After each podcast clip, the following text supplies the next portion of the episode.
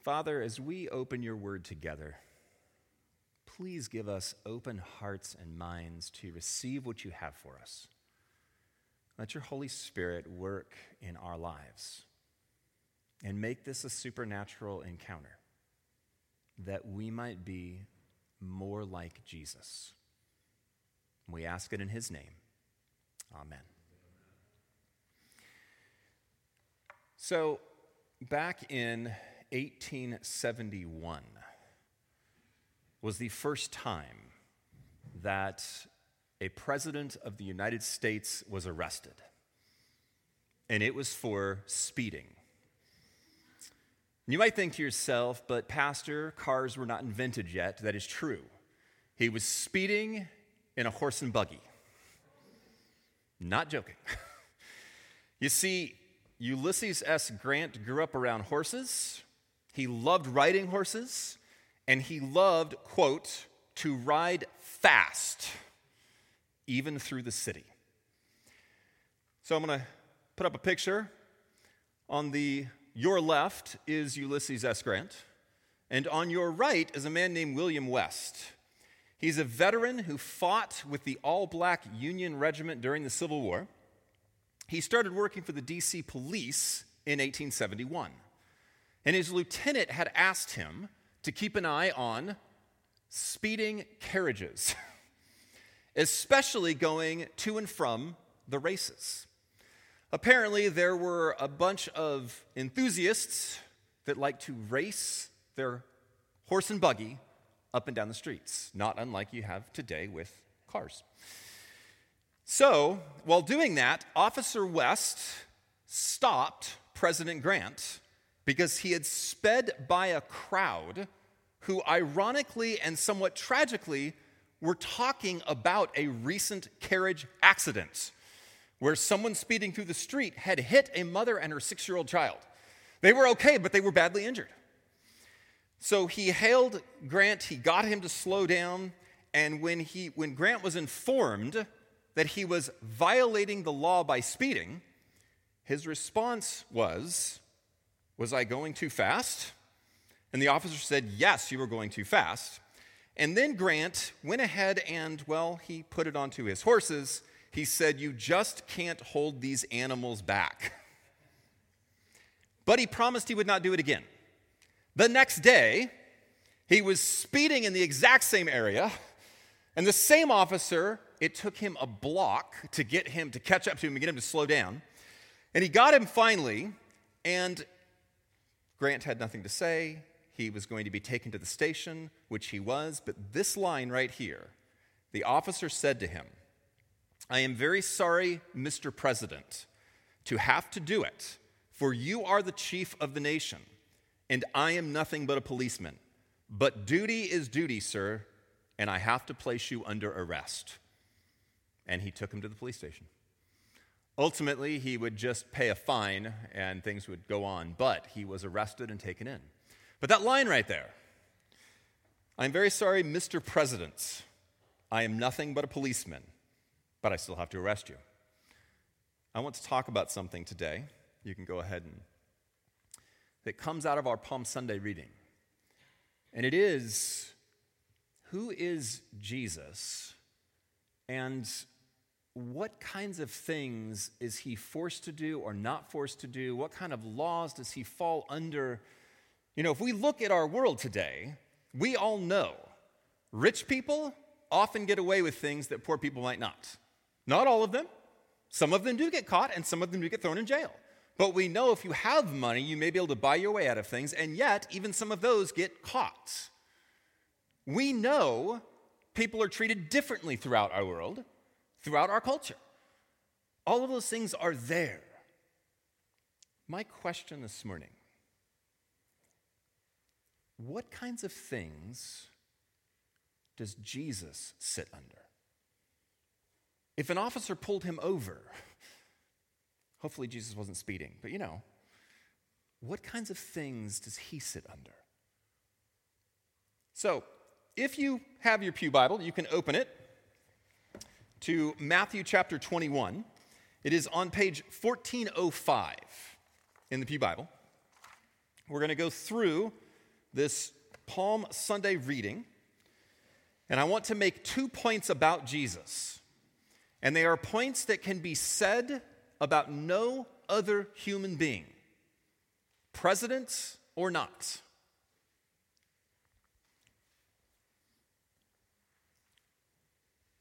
Matthew 21, page 1405. Here is the first point about Jesus.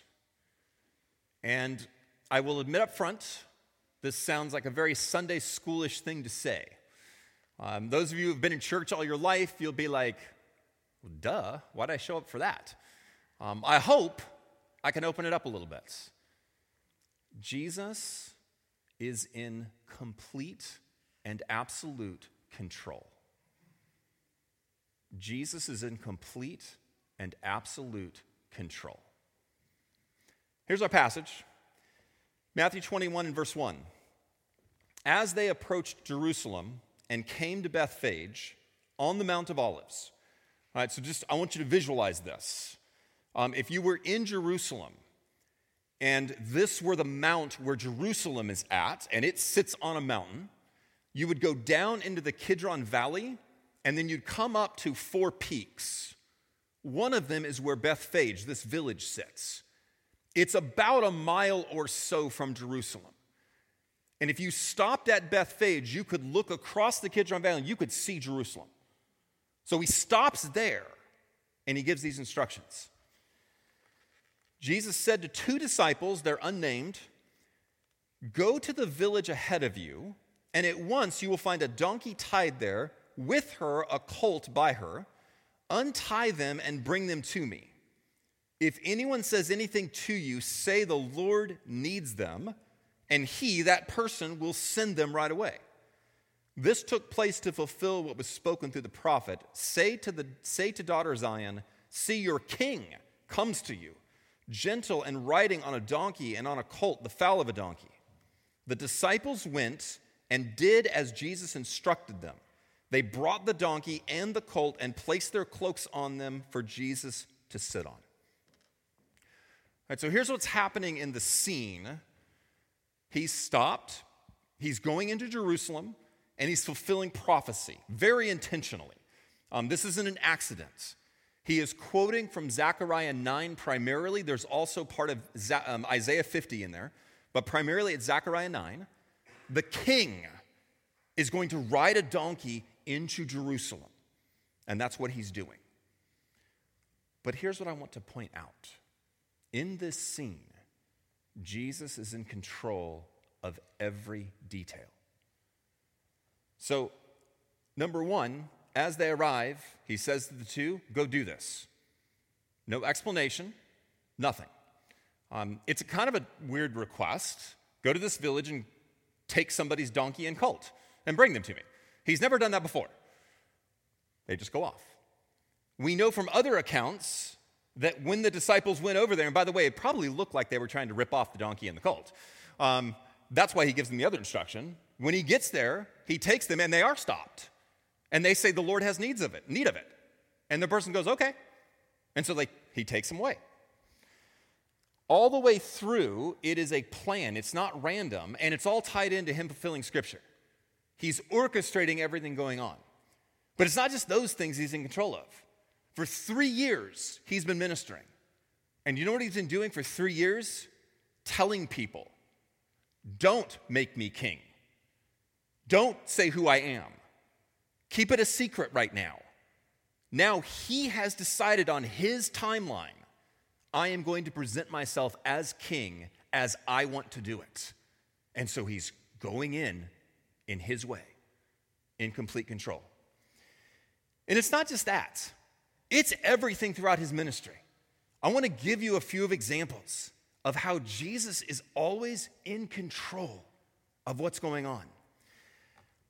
Number one, he chose his disciples. That's not what most rabbis do. From the very beginning, most rabbis wait for disciples to come to them and ask.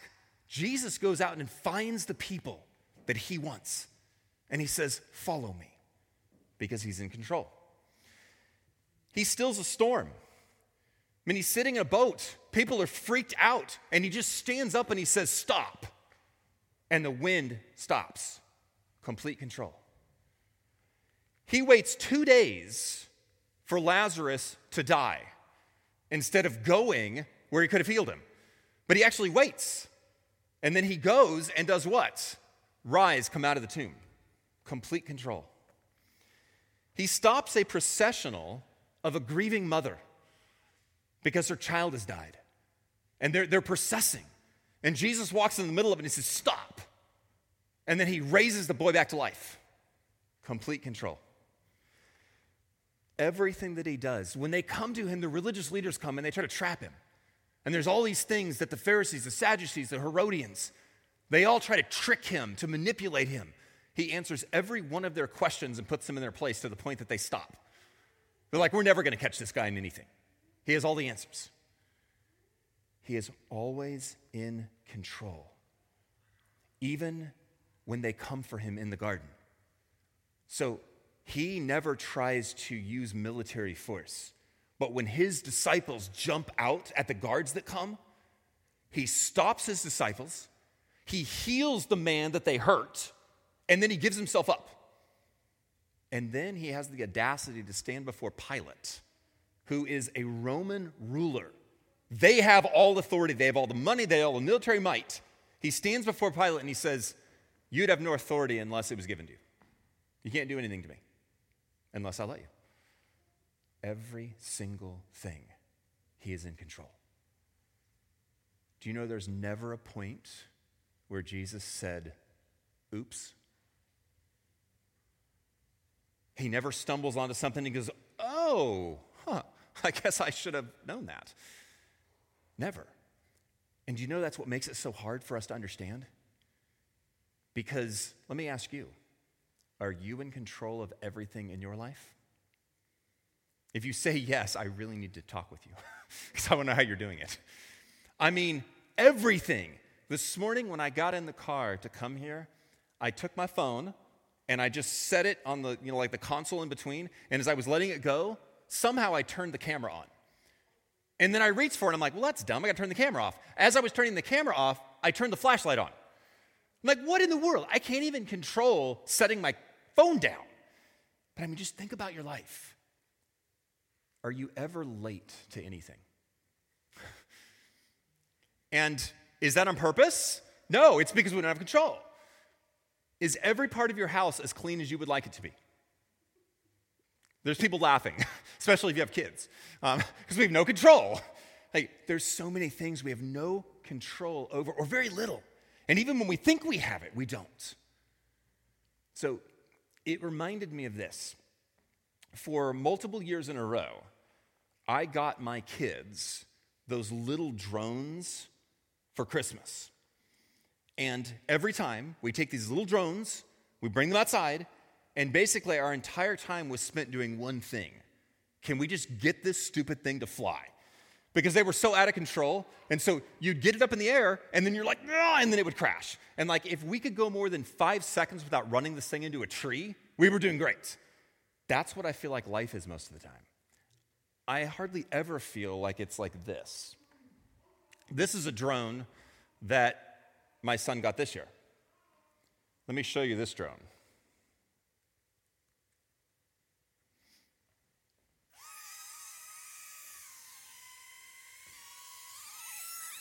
Never. Never does it just, whoa. There we go. Come on, don't ruin my illustration, drone. Our drones never did this. they were never under control like that. Jesus always is in control. Unlike anybody in our life, unlike the circumstances. And I think it makes, this, makes it really hard for us to even know what that means that he's always in control. And here's the flip side. So, one thing this drone does, which is kind of cool, is it reacts to your hand. You can move it around. The thing I will tell you about Jesus, he cannot be controlled. He is always in control, he can never be controlled. Go back into your text. I can't seem to turn this off. There we go. Like it's going to fly away on me because I'm not in control. Verse 8 A very large crowd spread their cloaks on the road, while others cut branches from the trees and spread them on the road. The crowds that went ahead of him and those that followed shouted. And this is coming out of the Psalms, um, specifically Psalm 118. And there's a whole thing called the Hallel Psalms. They originally started out as psalms of crying out because Hosanna means save me or Lord save. And they started out as crying out for the Lord to come and rescue Israel. Over time, they also became celebratory. Right? This is a combination of those things. They are shouting this out. But you need to know that the primary person they would shout this to is the Messiah, the messianic king come to save Israel. So they're shouting this out to him. Verse 10 When Jesus entered Jerusalem, the whole city was stirred and asked, Who is this? The crowds answered, This is Jesus, the prophet from Nazareth in Galilee. Jesus cannot be controlled, and I want to help you see that everybody in this scene and everybody in his life tries to control him. And now that may say utterly ridiculous. How could you control Jesus? And yet they all are trying to control Jesus. So let me start with the ones who are spreading the cloaks and the palms, the branches. Here's the irony of Palm Sunday we celebrate with these, the palms. We have some when you leave, if you want to take one with you. We have one up on the cross. This is what we do. Sometimes you'll come into an Anglican service or a Catholic service, and there'll be a procession where people are carrying the palms around. Um, do you know what you hardly ever see in a church? A donkey. But do you know the donkey actually represented who Jesus was and not the palms? Do you know what the palms were? They were a hearken back to Judas Maccabeus, who led a military attack to retake Jerusalem in the third century BC. That's where they come from. Do you know what they're doing by laying the palms out? They are saying, You are our king, like Judas Maccabeus, go in and take over the Romans. It is a military gesture of victory and conquering. So they are trying to get Jesus to do what? What they want. They want the Romans kicked out, they want to rule themselves. They want the kingdom to come. Now, his disciples, they aren't any better. They basically want the same thing. Do you know that three times Jesus has told them already, when we get to Jerusalem, I'm going to be betrayed and I'm going to die. They so don't get this. When they are at Bethphage, could you imagine Jesus looking over Jerusalem? And if you actually understood that he was going to be betrayed and killed, what would you be doing in that moment? Oh no, we're here. Like, there it is. That's where we're going. He's, no, they don't even care. In fact, you know what they're doing right before that scene? James and John are trying to get Jesus to make them co rulers. Put me on your left and your right when you come in your kingdom, because that's what they're focused on, just like everybody else in the crowds. They want their stuff. And it's not just them.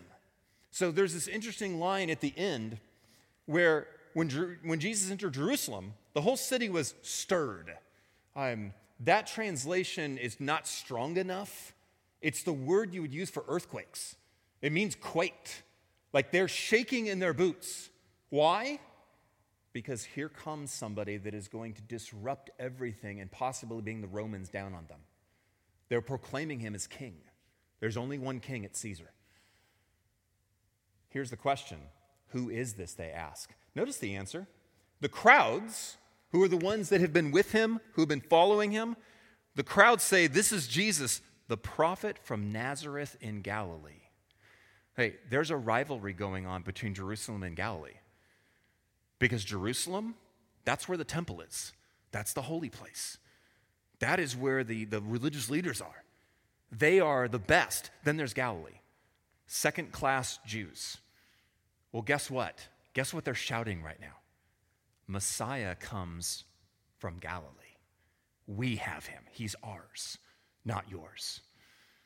Even they are trying to control him, raise up our reputation because Messiah comes from here. Now, to say something that's almost cruel, and yet I just want you to see it, it's everybody. Even the poor who are following him around are trying to control him. Do you know what happens after he feeds the 5,000? He goes to the other side of the lake. They all run after him. And Jesus makes this comment You're only coming after me because you want more food, you want more miracles. What you want is for me to end hunger. That's what you're asking for. You're not actually here because of me, you're here so I can do this for you. Do you know what he does when he goes into Jerusalem? None of those things. Nobody can control him. Back when my daughter was eight and my first son was three, my wife and I were having a religious discussion with them.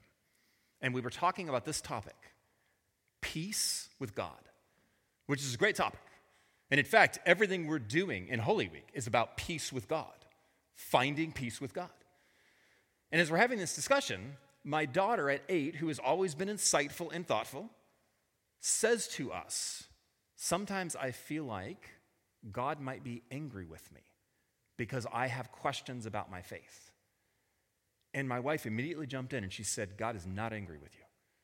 You can have those kinds of questions. We can talk to God about these things. He's not angry with you. If anything, sometimes I think God can actually feel a certain amount of hurt because he loves us so much that he wants us not to doubt him, but to trust him and lean into him. Well, we looked at our three year old, and he was giving us a look like, What in the world are you guys talking about?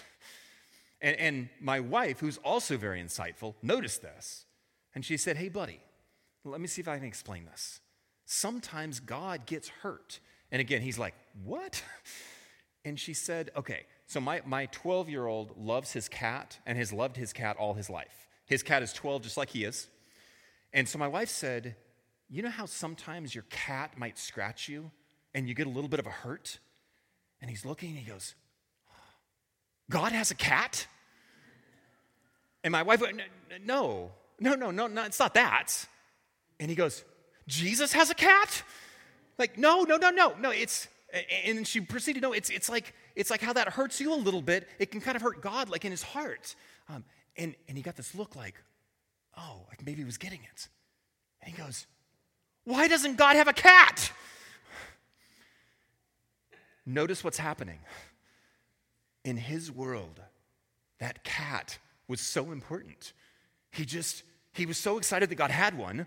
And then he's like, wait, no, God has to have one. How can God not have a cat? Because that is exactly what we do, even as adults. Whatever is most important to us, it's what we think God should be doing, it's what we think God should be fixing. And please don't get me wrong, some of our things are really big. I would love for God to stop world hunger. I'd love for him to stop war. I'd love for him to stop some of the terrible, awful tragedies that go on but he's not doing that most of the time.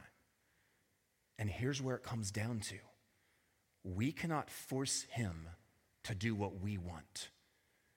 When he came into Jerusalem, he had a mission.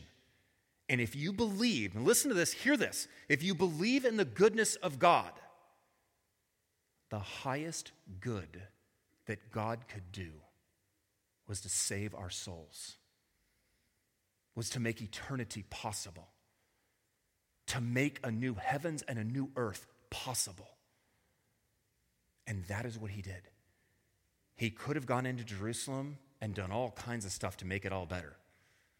And instead, he went into Jerusalem. He didn't attack the Romans, he turned over the tables of the Jews. We need to be careful what we wish for because God is far more interested at times in cleaning out his own house than he is the world out there. Because the world out there, he wants to show his love and his grace and bring them to faith. So here's the thing about God. Here's the thing about Christ as he comes in He is in control and he cannot be controlled. no matter what we may want. And here's what our option is we can choose to ask the questions, to be hurt by some of the most difficult things that happen in life. Don't just say, oh, it doesn't bother me. We can feel those things, we can cry out to God, and then we can make a choice. Will we hold on to our way of doing things, or will we trust there is a goodness and a love in God that we cannot fathom, but it is there? And we can either trust that and lean into it, or we can continue holding on to the hurt and the pain and the questions. Not telling you you're going to get an answer. A lot of times you're not. Can you trust Him anyway because of what we know about Him?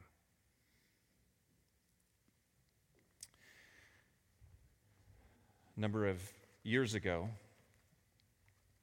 we were at Hurricane Harbor. And there's a section in Hurricane Harbor, which is a giant water park in Texas. And in Hurricane Harbor, there's this area where you can walk across tires that are in water. You can imagine how precarious those are. But they have a rope that goes all the way across the top. And so you can hold on to this rope, but it's kind of low, and then you're balancing yourself going across. It is still very hard to do. But my daughter did it. I don't know if you remember doing it or not. You were pretty young, but you went all the way across. Um, and, and you, you could have been like six. You're, you're pretty young.